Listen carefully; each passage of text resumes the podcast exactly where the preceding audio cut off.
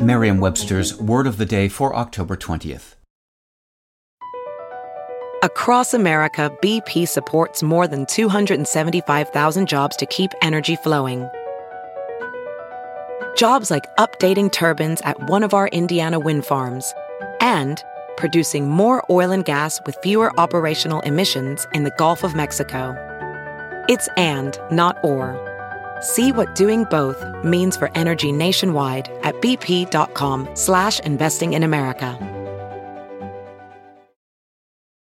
Today's word is interlocutor, spelled I-N-T-E-R-L-O-C-U-T-O-R. Interlocutor is a noun. It's a formal word that means one who takes part in dialogue or conversation.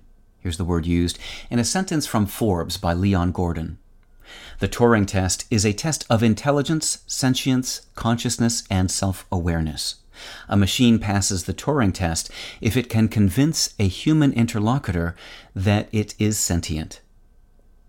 It may not necessarily be grandiloquence to use the word interlocutor in casual speech, but if your interlocutors, that is, the people with whom you are speaking, are using it, your conversation is likely a formal one. Interlocutor is one of many English words that comes from the Latin verb loqui, meaning to speak, including loquacious, meaning talkative, eloquent, meaning capable of fluent or vivid speech, and grandiloquence, meaning extravagant or pompous speech. In interlocutor, loqui was joined to inter, forming a Latin word meaning to speak between or to issue an interlocutory decree. An interlocutory decree is a judicial decision that isn't final or that deals with a point other than the principal subject matter of the dispute. With your word of the day, I'm Peter Sokolowski.